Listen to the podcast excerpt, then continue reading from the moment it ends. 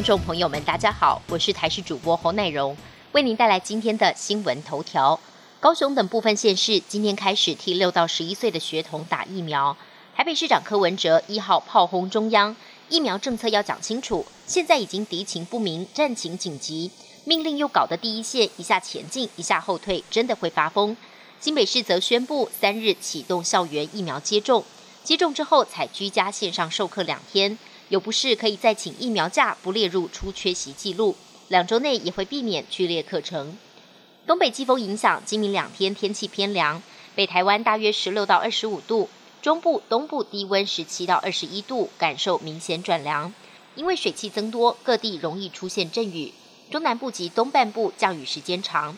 明天开始，东北季风减弱，气温会逐日回升。到礼拜天，南方云系水汽减少，各地将转为局部且短暂降雨的天气。北部白天高温二十二到二十五度，中南部可以回升到二十八度。确诊人数持续破万，吓跑了母亲节原本要外出用餐的民众。饭店业首当其冲，五一连假平均约两到三成的退订率，母亲节更难乐观。其中以把费为重灾区，部分餐厅原先都有八九成定位，如今只剩下三成，形同腰斩。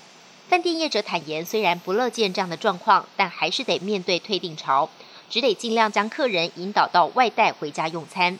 包括了金华、喜来登、台北万豪、天成及美孚等饭店，都推出四到六人外带套餐，并加码赠菜或送母亲节蛋糕，提高诱因。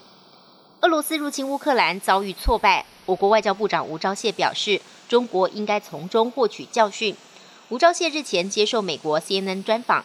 他指出，乌俄战争已经持续两个多月，乌克兰能撑到现在，是因为乌国人民具有强大的自卫决心，并善用不对称战力，同时结合了民防力量。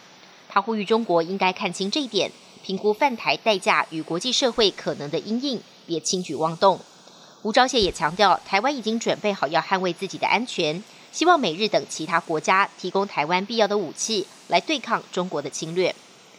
美国联邦众议院议长佩洛西三十号率领几位众议员亲身前往乌克兰首都基辅访问，并跟乌国总统泽伦斯基举行会谈。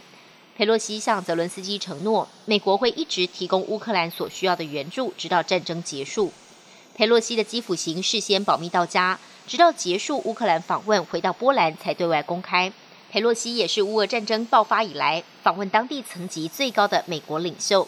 而他的访问也是美国持续支持乌克兰对抗俄罗斯的重要展现。乌克兰总统泽伦斯基证实，马里乌波尔的亚速钢铁厂平民撤离行动已经展开，民众在士兵及红十字会人员的协助之下爬出断垣残壁。根据了解，亚速钢铁厂地下有多达上千位平民受困。泽伦斯基表示，目前已经撤出了一百多人，他们将在当地时间二号上午抵达附近大城扎波罗热。德伦斯基希望满足各项条件，继续协助平民撤离。